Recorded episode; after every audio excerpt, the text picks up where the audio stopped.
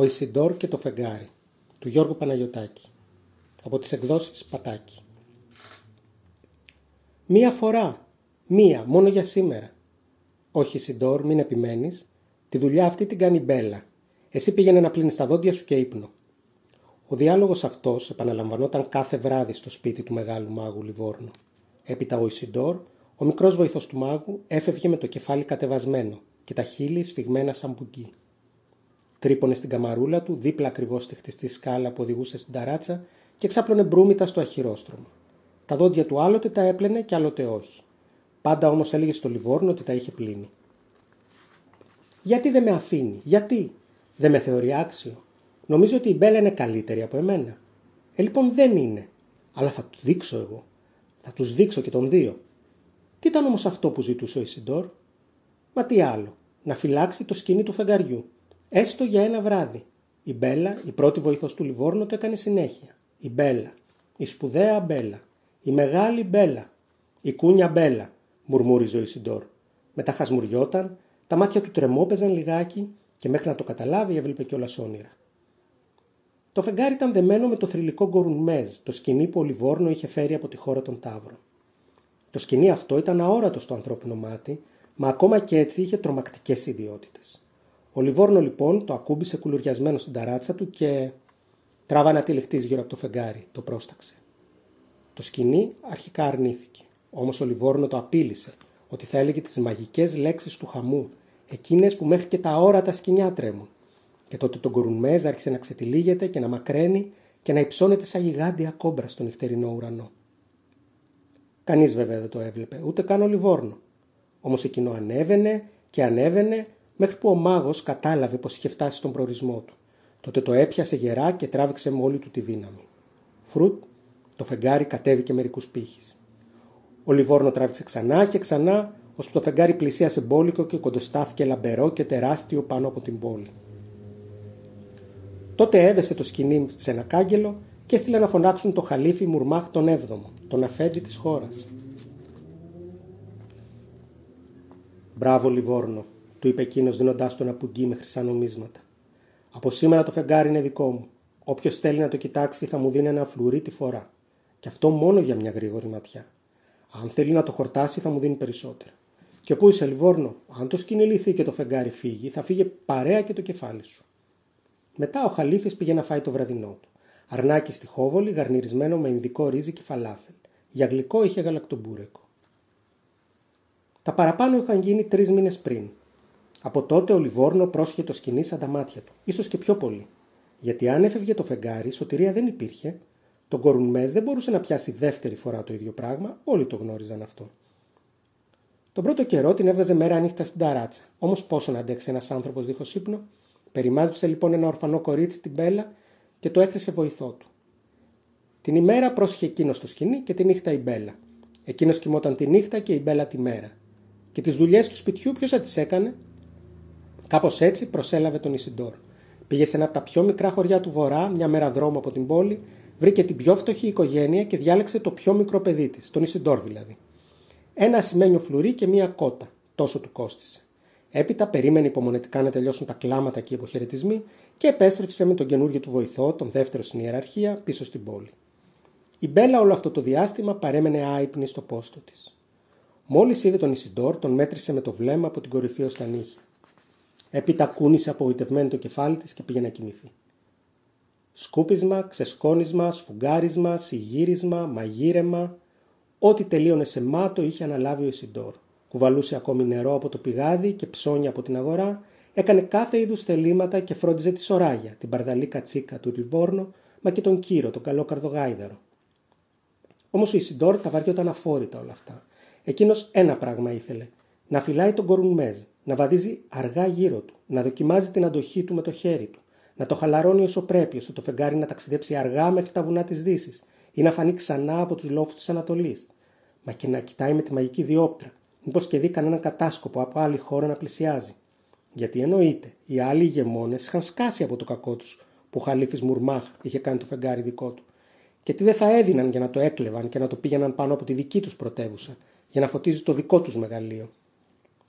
Για την ώρα το μόνο που μπορούσαν να κάνουν ήταν να επισκέπτονται τον Μουρμάχ, να του πληρώνουν ένα κάρο φλουριά και να του κάνουν και τεμενάδες από πάνω. Ήταν πικραμένοι και ταπεινωμένοι και επιπλέον έπρεπε να ανέχονται την κρίνια των υπηκόων τους, που έβλεπαν το φεγγάρι μικρούτσικο από μακριά. Πάντως, ούτε και οι υπήκοοι του Μουρμάχ ήταν και πολύ χαρούμενοι. Όχι, καθόλου χαρούμενοι δεν ήταν. Γιατί πλέον ήταν υποχρεωμένοι να περπατούν με το κεφάλι σκυφτό. Αν κατά λάθος το σήκωναν και τα μάτια τους αντίκριζαν το φεγγάρι, τσουπ, πετάγονταν από μια γωνία οι στρατιώτες του Μουρμάχ. Ήταν πολλοί και ήταν παντού. Και απαιτούσαν επιτόπου την πληρωμή. Ένα φλουρί για κάθε ματιά. Αν ο άλλος είχε ανοιχτά και τα δύο μάτια, το ποσό διπλασιαζόταν. Και αν δεν είχε να πληρώσει, τότε τον άρπαζαν και τον έσαιραν στα μπουντρούμια του παλατιού, και ούτε που τον ξανάβλεπε κανείς. Ακόμα και ο ίδιος ο Λιβόρνο ήταν θλιμμένος. Ο Ισιντόρ το καταλάβαινε. Το έβλεπε στη σκοτεινή όψη του αφέντη του. Το άκουγε στους αναστεναγμούς του. Και πώς να μην ήταν θλιμμένος ο Λιβόρνο; Κάποτε ταξίδευε σε όλον τον κόσμο. Έβλεπε πράγματα θαυμαστά. Έκανε τα μαγικά του μπροστά σε άρχοντες και βασιλιάδες. Τώρα για ολόκληρη την υπόλοιπη ζωή του θα έπρεπε να κάθεται στο σπίτι του και να φυλάει ένα σκηνή. Είχε δηλαδή βγάλει μονάχος του τα μάτια του. Η μόνη που δεν έμοιαζε να χολοσκάει ήταν η Μπέλα. Μπορεί βέβαια και να στεναχωριόταν και απλά να μην το έδειχνε, όπως δεν έδειχνε τη χαρά ή τον θυμό της. Ο Ισιντόρ είχε κάνει διάφορα πειράματα. Ένα βράδυ της πήγε πάνω στην ταράτσα λίγο γλυκό που είχε κλέψει από την κουζίνα του παλατιού. Η Μπέλα το πήρε και το έφαγε μουτρωμένη, δίχως να πει ούτε ευχαριστώ. Μια άλλη φορά ο Ισιντόρ πήγε κρυφά και της έβαλε στον νόμο μια μεγάλη αράχνη. Η Μπέλα, δίχως να πάρει τα μάτια της από το άρωτο σκηνή, την έπιασε και την άφησε απαλά στο έδαφος. Μπέλα, χαζομπέλα, κουνιαμπέλα, μουρμούρισε μέσα από τα δόντια του Ισιντόρ και γύρισε πλευρός στο αχυρόστροφο. Ήταν μια δροσερή νύχτα. Το αεράκι που είχε σηκωθεί έφερνε μαζί του την ανάσα του ποταμιού, μα και κάθε λογή θροίσματα και σιγανούς ήχους. Ότι έπρεπε δηλαδή για να ρίξει έναν τρικούβερτο ύπνο. Όμως πώς να κοιμηθείς όταν σε τρώει τέτοιο μαράζι; Ο Ισιντόρ άνοιξε τα μάτια του. Όχι. Έπρεπε επιτέλους να δράσει. Ή τώρα ή ποτέ, μονολόγησε και πετάχτηκε όρθιος. Το υπνοδωμάτιο του Λιβόρνο βρισκόταν στην άλλη πλευρά του σπιτιού. Ο Ισιντόρ έβαλε το αυτί του στην πόρτα και άκουσε τον αφέντη του να ροχαλίζει πνιχτά, σαν συναχωμένη κουκουβάγια. Άνοιξε προσεκτικά, πλησίασε και σήκωσε απαλά την κουνουπιέρα. Στο λαιμό του Λιβόρνο, δεμένη με ένα δερμάτινο κορδόνι, αναπαυόταν η πράσινη πέτρα του Σιράζ. Την είχε αποκτήσει πρόσφατα από έναν γυρολόγο και δεν είχε προλάβει να τη δοκιμάσει σε άνθρωπο. Μονάχα στον κύρο. Ο Ισιντόρ τον είχε δει με τα ίδια του τα μάτια ένα μεσημέρι που είχε κρυφτεί στο στάβλο για να ρίξει έναν υπνάκο. Ο Λιβόρνο πρώτα κάθισε απέναντι στο γάιδαρο και χασμουρήθηκε μερικές φορές κοιτώντας τον στα μάτια. Σύντομα ο γάιδαρος τον μιμήθηκε και χασμουρήθηκε και εκείνος. Ο μάγος τότε ξεκρέμασε την πράσινη πέτρα από το λαιμό του και άρχισε να την κουνάει αργά. Αζαχαταζάμ, αζαχαταζάμ, κοιμήσου κύρο μου, κοιμήσου, είπε ψιθυριστά. Ο Ισιντόρ είδε τον κύριο να κουνά λίγο τα αυτιά του. Αζαχαταζάμ, αζαχαταζάμ, κοιμήσου κύρο μου, κοιμήσου, ξανάπε ο Λιβόρνο. Ο κύριος ανοιγόκλεσε τα βλεφαρά του. Αζαχαταζάμ, αζαχαταζάμ, κοιμήσου κύρο μου, κοιμήσου, είπε τρίτη φορά ο Λιβόρνο και τότε ο κύριος γονάτισε, έγειρε στο πλάι και έπεσε ξερός. Ο Ισιντόρ παραλίγο να φωνάξει από την έκπληξη. Ευτυχώς κρατήθηκε και μόλις ο Λιβόρνο έφυγε από το στάβλο, βγήκε από την κρυψώνα του και πήγε να εξετάσει από κοντά τον γάιδαρο. Κοιμόταν του καλού καιρού. Η πέτρα του σειράζει είχε κάνει το θαύμα της. Ο Ισιντόρ έπιασε τώρα προσεκτικά το κορδόνι και προσπάθησε να το τραβήξει πάνω από το κεφάλι του κοιμισμένου μάγου. Χρούτ έκανε εκείνος και γύρισε πλευρό. Ο Ισιντόρ περίμενε μέχρι το ροχαλιτό να βρει το ρυθμό του και δοκίμασε ξανά. Τη φορά αυτή χώθηκε σχεδόν ολόκληρος κάτω από την κουνουπιέρα. Έπιασε το κορδόνι με τα δύο χέρια και το πέρασε αποφασιστικά πάνω από το κεφάλι του μάγου, προσέχοντας να μην σκαλώσει στα μητερά αυτιά του. Έπειτα έκανε πίσω μέχρι που η πλάτη του άγγιξε την πόρτα. Την άνοιξε αθόρυβα και βγήκε. Λίγα λεπτά αργότερα ανέβαινε τη χτιστή σκάλα. Φτάνοντας στην ταράτσα, το λεμπρό φεγγαρόφωτο τον τύφλωσε και μισόκλεισε τα μάτια. Και να φανταστεί κανείς πως ήθελε δύο ακόμη μέρες για να γίνει πανσέλινος. Η Μπέλα καθόταν δίπλα στο κάγκελο, τυλιγμένη σε ένα σάλι. Μόλις άκουσε τα βήματα του Ισιντόρ, την άχτηκε πάνω. Τι θες, είπε. Σουτ, θα ξυπνήσει όλη τη γειτονιά με τις αγριοφωνάρε σου. Ορίστε, σου έφερα λίγο χαμομίλι. Δεν μου αρέσει το χαμομίλι, τράβα για ύπνο. Ο Ισιντόρ ούτε που έκοψε το βήμα του. Ε, θα το πιω εγώ τότε, είπε και κάθισε αντικριστά με την μπέλα. Κάθισε και εκείνη και τον κοιτούσε να καταπίνει γουλιά-γουλιά. Ωραία δροσούλα, ε, είπε ο Ισιντόρ όταν τελείωσε. Ναι, πήγαινε τώρα. Το αγόρι χασμουρήθηκε. Έχω μια νύστα, εσύ πώς αντέχεις και δεν κοιμάσαι, βρε παιδί μου; Θα κοιμηθώ το πρωί, φύγε. Ο βραδινός ύπνος είναι αλλιώς. Να πάρει για παράδειγμα το Λιβόρνο. Έρε κάτι ξάπλες που ρίχνει πάνω στις μαξιλάρες του. Εμ, κορόιδο είναι να μείνει ξύπνιος. Ο Ισιντόρ χασμουρίθηκε ξανά, ανοίγοντας διάπλατα το στόμα του. Μπα σε καλό μου σήμερα, είπε νησταλέα. Πάρε δρόμο, Ισιντόρ, το καλό που σου θέλω. Βλέπεις εκείνες τις μουτζούρες πάνω στο φεγγάρι; Ο Λιβόρνο λέει ότι είναι βουνά. Εγώ όμως πιστεύω ότι είναι μάτια, μύτη και στόμα. Βουνά είναι, φύγε.